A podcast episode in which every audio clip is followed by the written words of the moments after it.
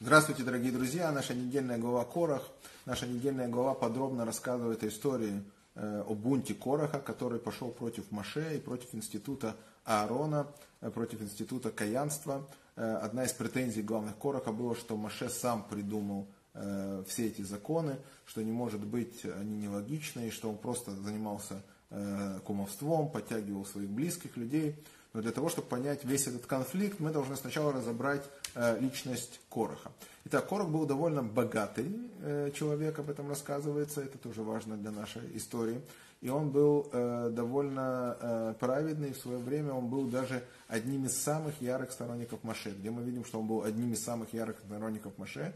Мы помним знаменитую историю, которая произошла с еврейским народом в пустыне, когда к прискорбному э, сожалению наш народ сделал золотого тельца когда сделали золотого тельца. И вот, когда делают золотого тельца, э, Маше поднимается на гору Синай, находится там 40 дней, вот, возвращаются, евреи сделали золотого тельца. Спрашивается одна из причин, по которой они сделали, рассказывает Мидраш, что они увидели, э, народ увидел, как э, Сатан сделал похороны Маше, как будто бы Маше хоронит. И вот Маше хоронит, он увидел, как, как, это, как это происходит, он увидел, что это э, творится, да, и народ, и тем не менее ждал 40 дней, когда формально 40 дней закончились, он ошибся на полдня, на день, вот, э, э, люди ошиблись, э, они пришли к э, друг другом, собрались, сказали, давайте пойдем делать золотого тельца. Колено Леви отказалось делать золотого тельца, э, они говорят, как же, ну вы же видели, что Маше умер. Как говорят в Одессе, умер шмумер, лишь бы был здоров, да, то есть и Корах, он же был колено Леви, он был во главе этого колена, и поэтому что мы видим, что Корах, до последнего момента оставался, как говорят, таким машехистом. То есть он говорит, да, мои глаза видели, что э, Маше хоронит, но не важно, что видели мои глаза, важно, что сказал Маше. Маше не может ошибаться. Раз Маше обещал, Маше выполняет, так как Маше это глава поколения. То есть Корах, Леви говорили, э, не важно что, мы верим, что Маше вернется, даже то, что мы его не видим. Даже то, что это э, на наших глазах происходит что-то другое. То есть мы говорим, что Корах был очень правильный человек. Как же он смог э, перевернуться из одной части в другую. То есть как он стал, э, стал абсолютно противоположное мнение, утверждая, что Маше все это придумал. Когда же произошло это переломное событие с Корохом? Эти переломные события произошли после событий, которые произошли в главе Шлах. В главе Шлах мы увидели своими глазами, что э, какое значение придается практическим действиям, что практические действия в этом мире являются самыми важными вещами, которые мы делаем. Да, а раз практические действия в этом мире являются главными, то нет разницы между простым евреем и между Маше. В одевании тфилина, выполнении заповедей все одинаково важны и все одинаково, э, одинаковы в этом отношении. В чем был прав действительно Корах? Он видел духовную сущность каждого еврея. Пишется, что в каждом еврее есть частичка Бога, есть божественная душа, которая является частичкой Бога. И поэтому каждый еврей он святой, и через него способен проявляться Всевышний. И поэтому он говорит, что вы возвысились над всей общиной. Вся еврейская община свята, да, почему вы себя ставите выше кого-то. Да, почему вы себя ставите выше кого-то? То есть, почему вы выбираете себе такие должности, почему вы двигаетесь? То есть, видя ту божественную вещь, которую мы действительно знаем, что каждый еврей он действительно святой, и святой э, в прямом смысле этого слова, да, то есть, что у него есть возможность э, быть проводником между Всевышним и Богом, Маше говорит, почему есть левиты, есть коины, есть кто-то, должны быть все евреи одинаково важны, все евреи одинаково важны. То есть он разделяет, он говорит, что есть духовное. В духовном уровне, да, есть разница, в материальном нету. И поэтому он говорит, если бы мы говорили речь шла о материальности, то это ладно. Э, то есть он как бы разделяет духовное и материальное. То есть поэтому Маша ему отвечает утром, что значит утром, потому что утром это когда придет свет. То есть говорит, когда ты увидишь, что просто соблюдение э, заповеди это важная вещь, но без духовной основы это как бы просто э, это, это, это, это как темнота, то есть должен наступить свет. Но это отдельная тема, которую рассказывает Кабала, но пока мы разберем, как Корах э, смог э, побудить в народе такие э, сподвижки, такие движения. Итак, Кора ходил от одного человека для другого и использовал тщеславие. Он использовал тщеславие человеческое, он э, также был очень завистливый, у него была очень большая зависть, он тоже хотел оказаться на месте э, Маше, это то, что ему отвечает Маше. Маше с ним не спорит. Он говорит, ты добиваешься первосвященничества. И Маше ему говорит другими словами, я бы тоже хотел быть первосвященником, но что делать с того, что Всевышний не дал мне такую возможность? Всевышний не дал мне такую возможность. То есть я не смогу быть первосвященником. И э, приходит на это э, Тора и говорит дальше, что э, Корах, он дает, говорит утром, давая Кораху шанс, но тем не менее Корах не, не успокаивается, он собирает против Маше целую э, бригаду, как говорится, куча людей, которые, как э, грамотный политик, он действует, рассказывается, какими э, способами он э, добивается своих результатов, он э, занимается популязи- популяризацией, как делает, действует грамотный политик. Здесь мы э, скажем про политиков немножко. Вот он приводит такую, он приходит к Маше, вот, и говорит, сначала он говорит довольно важную вещь, он приходит к Маше и говорит, э, дом, который полон книг, то есть святых книг, раньше святые книги писались на пергаменте, говорит, э, дом, который полон святыми книг, нужно ставить мезузу? Он говорит, да, конечно, нужно. Он говорит, непонятно, ведь весь дом святой, что значит мезуза, какой-то кусочек, почему он должен стоять над книгами, да? То есть, он говорит, он пришел в талите, который весь э, из голубых ниток. Он говорит, нужно ли э, плетать голубую шерстяную нить? Тут Маше говорит, нужно. Он говорит, ну весь талит, почему какая-то нитка должна быть важнее? То есть во всех своих претензиях мы четко прослеживаем, что Корах говорит, когда все одинаковые, все одинаковые, зачем что-то, что будет выше. То есть он везде подчеркивал ту идею, что все, все равны, почему кто-то должен быть равнее. Вот. И э, тем не менее Всевышний Маше отвечает одним фразом, потому что так хочет Бог, потому что Бог дал каждый разные занятия, задания. Также он приводит вдову, который, в принципе, его не интересует, как приводят все политики. Он говорит вроде о социальной защите какой-то женщины, которая должна быть и так социально защищенная. Он начинает рассказывать, что она там, у ней было поле, э, на поле, на, то есть э, пришел Арон, сказал, не сади там вместе разные виды урожая, не паши на быке со слом вместе разные. То есть все запреты, которые запрещает Тора, как будто бы заботясь об этой вдове. Потом в конечном итоге вдова уже все посадила, приходит, говорит, часть урожая принадлежит бедным, Э, то есть э, это большая социальная вещь, которая нужна, но он это высмеивает, говорит, как будто бы, что это идет в ущерб вдове. Хотя мы понимаем, что первый, кто может получить, это вдова, у которой другая вдова, у которой нету поля, и все остальные. Да?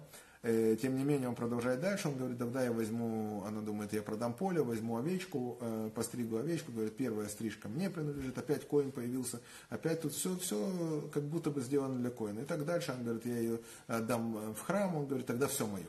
Да, вот такие популяризации занимался э, никто иной, как э, э, Корах, и это сработало. Э, люди пошли за ним, толпа любит, э, то есть сердца требуют перемен, требуют наши сердца. Они захотели перемен, захотели всего другого, и они пошли против Маше, многие вышли против Маше.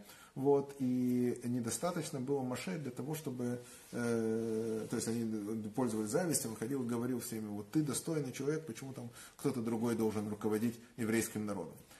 Э, недостаточно было только этого чуда, что Всевышний сказал, Маше сказал, утром вы увидите, и если Всевышний меня поставил, вы увидите, что Всевышний поставил меня и Арона, то тогда мы принесем жертву, и вы там окажетесь под землей, то есть земля проглотит вас, э, Маше это говорит, э, и этого чуда недостаточно. Всевышний делает еще одно чудо потом, которое говорит, что Маше говорит, принесите все главы колен, свои посохи в храм. Вот, и в храме э, расцвел посох Аарона, э, Маше это показал, там вышли медалины, он сказал, этот посох останется навечно в храме на все поколения, а все остальные посохи вы возьмете, то есть эти посохи принесите к себе домой.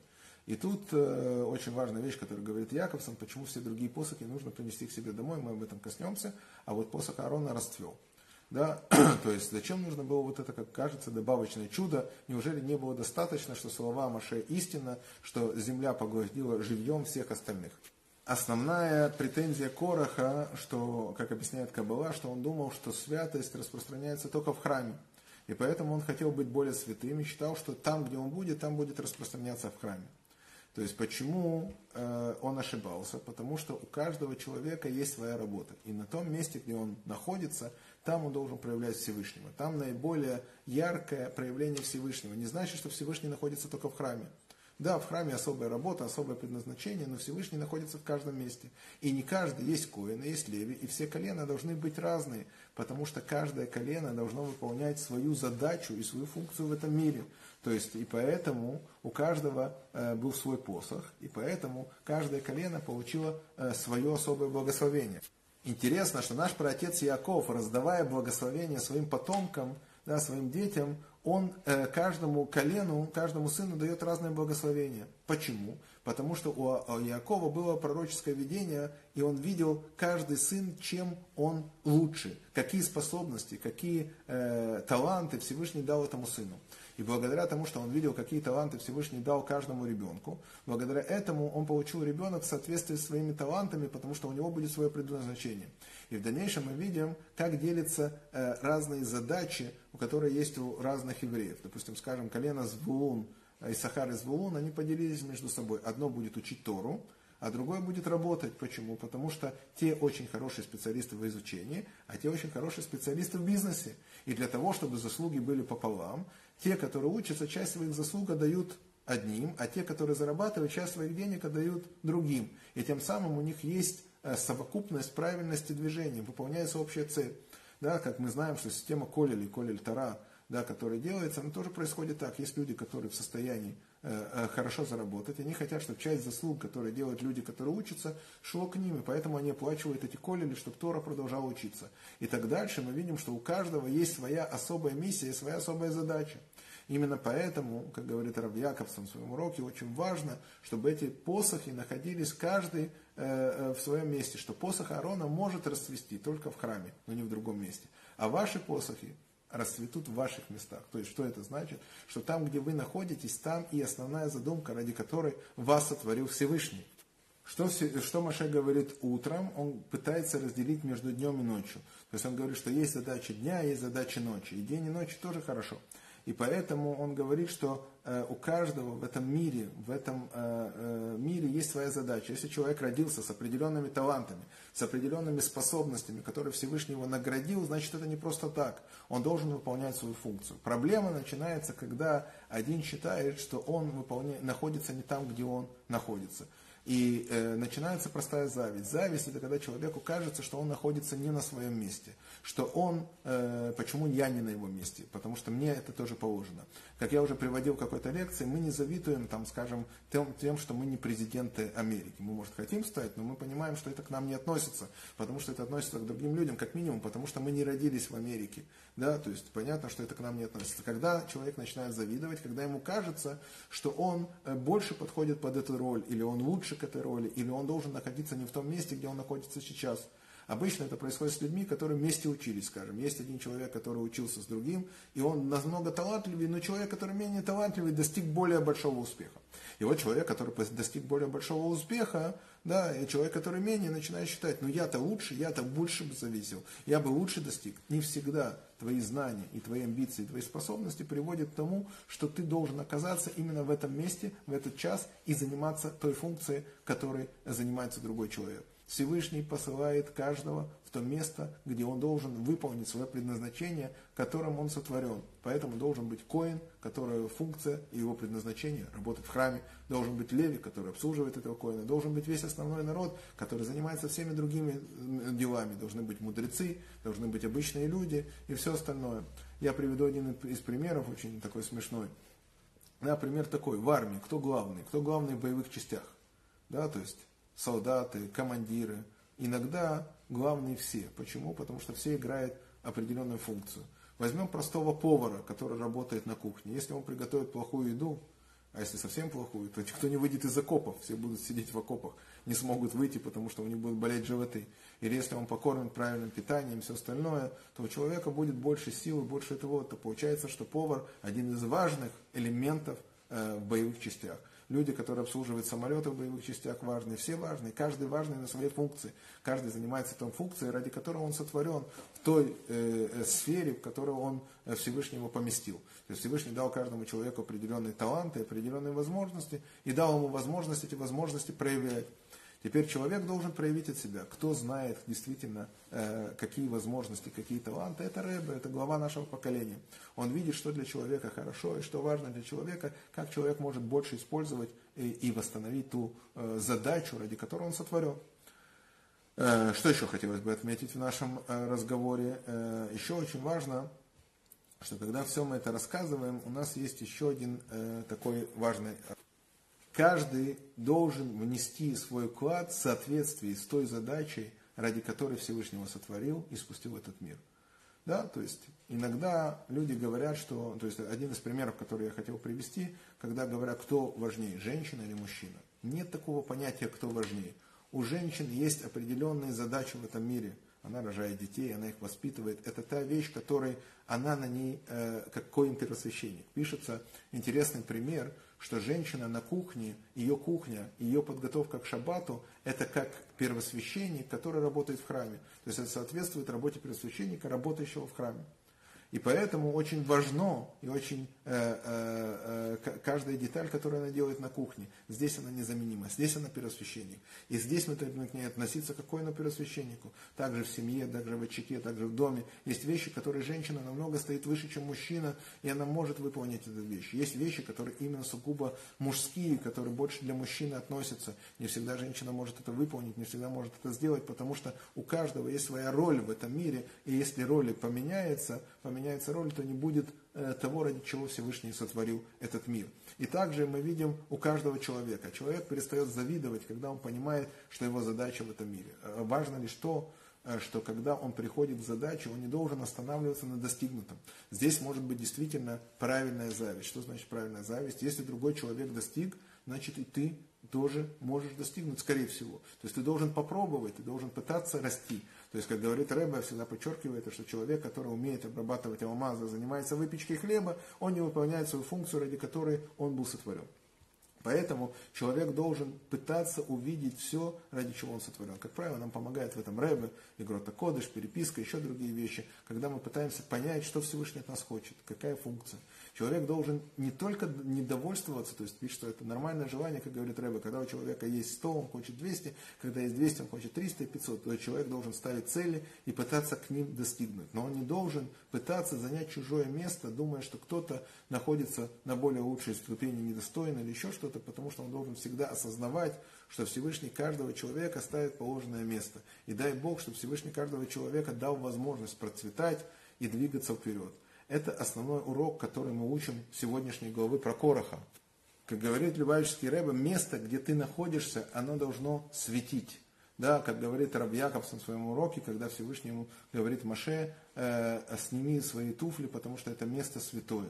Да, это место святое. Любое место, где еврей находится, он может сделать святую землю. Землю святую, землю Израиля, где он находится, когда он выполняет и поднимает ее к святости. Для этого Всевышний нас сотворил. Если мы находимся в каком-то месте, значит мы не просто так там находимся, значит у нас есть какая-то задача, какие-то вещи, которые мы должны выполнить. Поэтому Всевышний нас и поместил, скажем, в Казахстан или еще куда-то.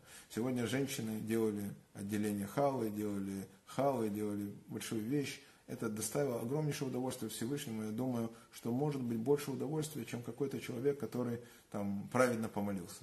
Поэтому, дорогие друзья, дай Бог, чтобы действительно мы могли доставить Всевышнему удовольствие и проявить Всевышнего в каждом аспекте нашего материального мира.